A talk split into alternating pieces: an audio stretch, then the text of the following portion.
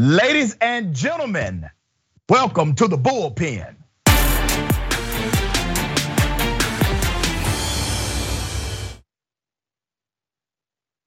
In the bullpen today, we have Satyajeet Marar, who is a research associate, Center for Independent Studies, technology writer, and also a policy analyst.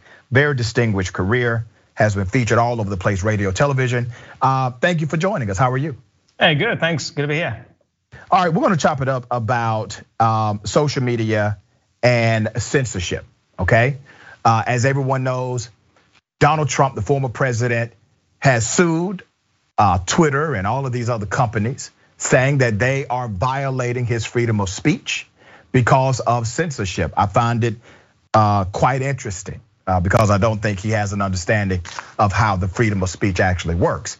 But what are your thoughts? I don't want to presume what you know or believe about that, so give us your sentiment. Yeah, sure. Uh, look, I think you know focusing on things like Donald Trump being taken off Twitter is really small fry stuff. I mean, the guy himself, he's got a pretty big platform, and let's be honest, he probably did a lot more for Twitter in terms of drawing eyeballs onto their right. platform than they ever did for him. Um, but with that being said, we are seeing a disturbing phenomenon these days where both major parties are using social media as a political football. Uh, the Democrats want to see more censorship. The Republicans say they want to see less censorship, but censorship really hurts people on both sides. I mean, I got friends of mine on the left side who can't put up, you know, comments about Joseph Stalin, who can't put up criticism often about the Israeli government. I don't necessarily agree with them, but I think these are fair topics to be debated and spoken about. Uh, but at the same time, you've got, uh, you know, bills being pushed to limit the amount of so-called fake news, medical misinformation, and uh, you know, hate speech on these platforms. Now, there is legitimate fake news, misinformation, and so on on these platforms. But in the process of politically pressuring these companies to crack down on it, a lot of innocent speech gets captured in the process. And that ultimately is not good for our society because we need to have legitimate debate on a lot of these topics. Often our own government agencies, who are the de facto arbiters of truth, or the fact checkers who these companies hire to fact check, often they're completely in the wrong as it turns out. And I think we should force, uh, we should aim towards a society where the focus is on skepticism, healthy skepticism, scientific literacy, and civic literacy. Because that's the only way we can hold our governments to, to account and ensure that we are a critical thinking society. Fake news has always been a part of the media sphere, going as far yeah. back as the Civil War and so on.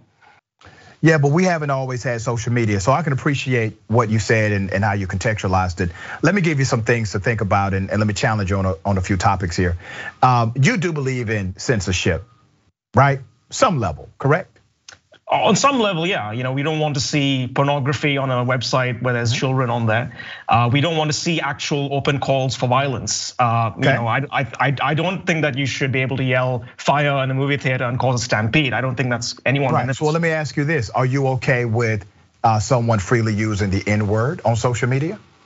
Me personally, uh, and and look, you know, uh, I've been called racial slurs before. Uh, you know, there are racial slurs that apply to people of an Indian background. I I actually think I don't think people should be using those slurs, but I personally. I, it doesn't bother me that people are out there using slurs on social media because I want to see it. I want it to be open. I want their hate to be out there. And let's face it, tons of racists, if it weren't for their ability to use racial slurs on the internet, uh, you know, they wouldn't be exposed. They wouldn't have any social sanction. Let me tell you why I disagree with you, and I want you to go back when you get a moment and research the uh, Section 230 Protection Act.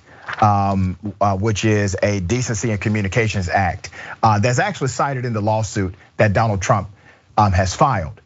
I don't want anyone who uses any racial slur to be able to utilize a platform they do not have a right to utilize in the first place. There is no legal nor constitutional right to use social media.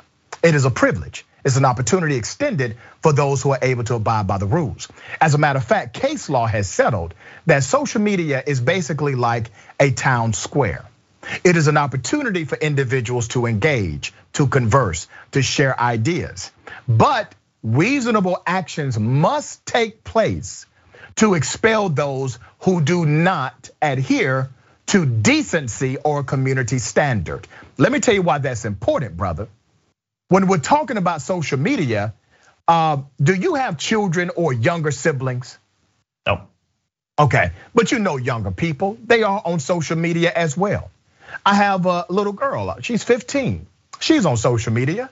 I don't want her to be subjected to the N word because people like you or some uh, policy in a particular state says, oh, we cannot deplatform people just because they say something that may be considered hate speech. No, private companies, by way of statute and common law, are able to regulate speech in their domain. This goes for a private company like a store or restaurant. It also goes for a private social media network. They have the ability, the authority to regulate common sense um, uh, community standards.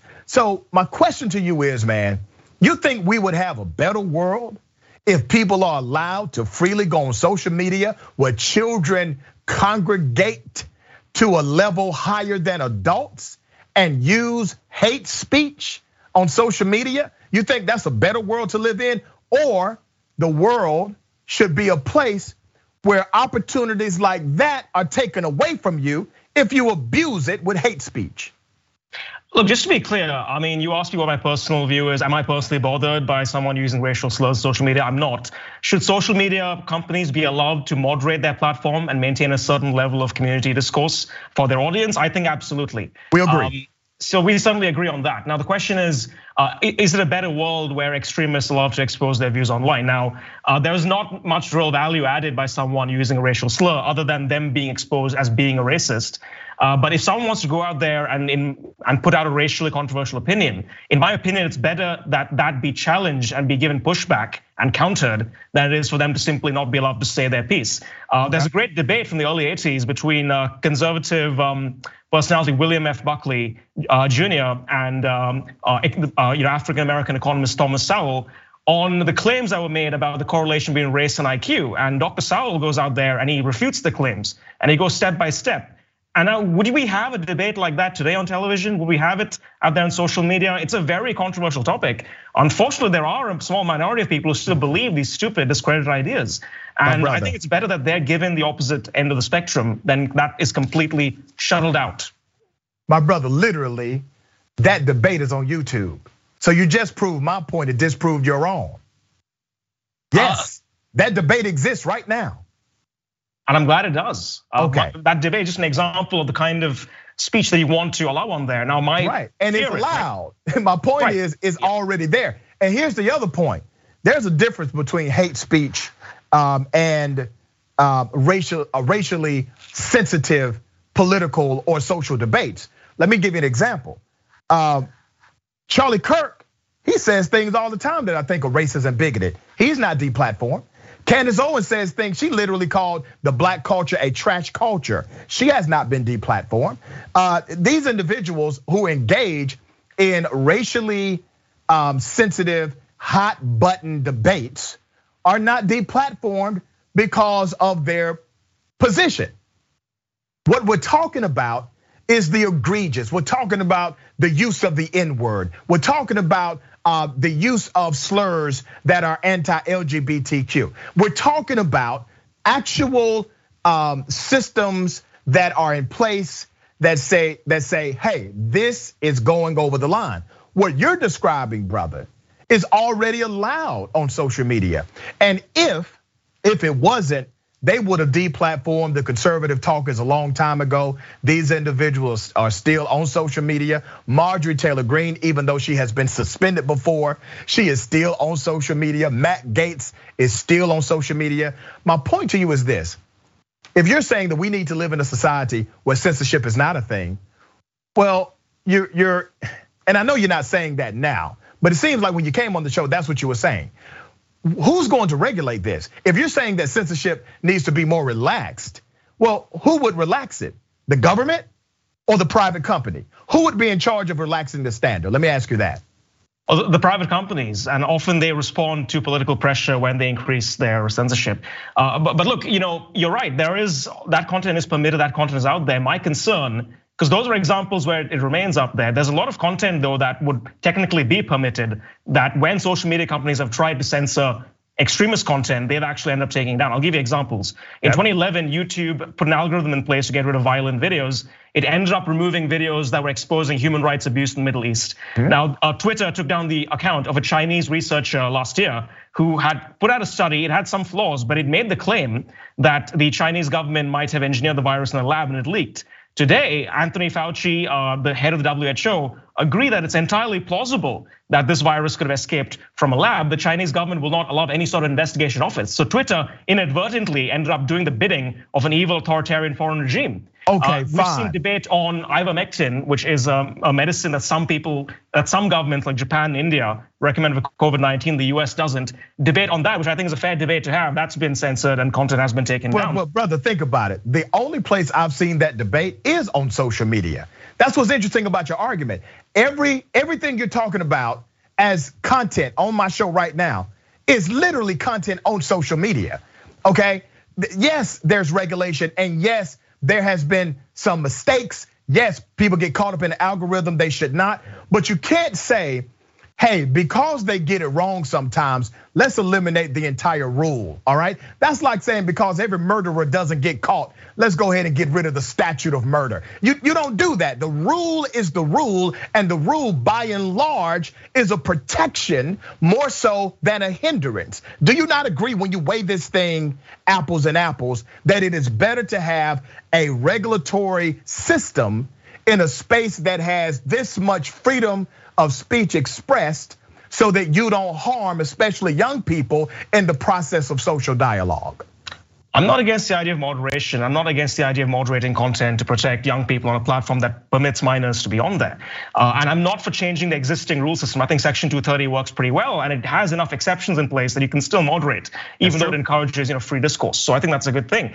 Uh, my point is we shouldn't be pushing them even further in the direction of censorship because pushes have resulted in the, stuff backfiring, stifling debate. Now I agree that that conversation is still going on in some degree, but the fact is, you know, by Facebook's own measure Uh, that misinformation filter that they put on, which often turns out to be wrong, the information ends up being correct. That deters seven out of every 10 people from clicking through and looking at the link. So there is some level of censorship currently taking place, perhaps not as much as there could be, but pushing this further direction not gonna help people. The second point I'll quickly make is often intelligence agencies, law enforcement rely on these platforms because there are idiots out there who express their views and say, hey, I'm going to go to this place this time, I'm going to do this.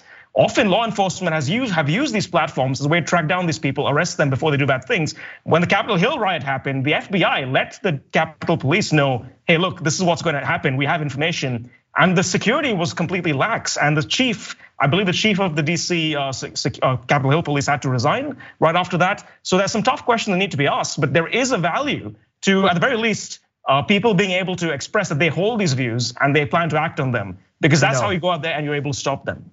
You know, there there's some synergy between you and I on that. I've actually said uh, on my show before uh, that I don't want the government or uh, one, I don't want the government involved in this in any way, and I don't want private companies.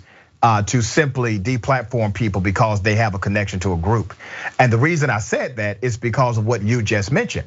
That many times they actually lead to a break in an investigation um, so that there can be a connection between what they placed on social media and also the action they plan to carry out. However, once they start engaging in actual plans um, to harm mothers, um, inciting riots, utilizing racial slurs, that is different, all right? That is active engagement, it's not just a loose association or connection, and I think that's where we should draw the line. I want to remind everyone of the hypocrisy of Trump's lawsuit, because literally Trump and his class action cronies are saying that they want deregulation. They don't want regulation in the social media private company markets, while at the same time filing a lawsuit so the courts can regulate those same companies. It's the greatest hypocrisy in a lawsuit I've seen in a long time. And to remind everyone of the First Amendment, it says Congress shall make no law respecting an establishment of religion or prohibiting the free exercise thereof or abridging the freedom of speech. It says Congress. The last time I checked Twitter, YouTube, Facebook, they are not the United States Congress. I will allow you to have the last word, brother. Thank you for joining me. Yeah, uh, thanks for having me. And, and look, uh, fake news, extremism, misinformation, they're a fact of life, they're a fact of society. And no matter what we do going forward, it's very important that we let people know that the world is a weird and messed up place. Extremists aren't just hiding in their mom's basement away from society. They walk among us, and most of them will not admit to your face what their views are. Sunlight is usually always the best disinfectant. And while we should certainly moderate these platforms, keep them safe places for children who go on there, at the end of the day, we do want to make sure that these people are out there where we can detect them and we can tackle them head on okay. as a society. All right, brother, let me ask you this simple question before we part. Have has there been an increase in racist or racially motivated attacks since social media or decrease? I'm not sure. I haven't seen these. It's been an increase, brother. Go to FBI.gov and you will find it. All right. I appreciate you being on the show. Thank you, sir. Thank you.